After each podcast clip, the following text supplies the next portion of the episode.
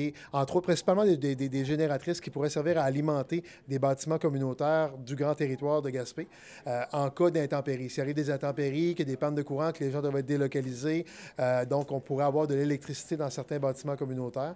Euh, quand on parle de génératrice, on ne parle pas d'une petite 2000 watts qu'on a au chalet. On parle vraiment de génératrices industrielles pour alimenter des, grands, des gros bâtiments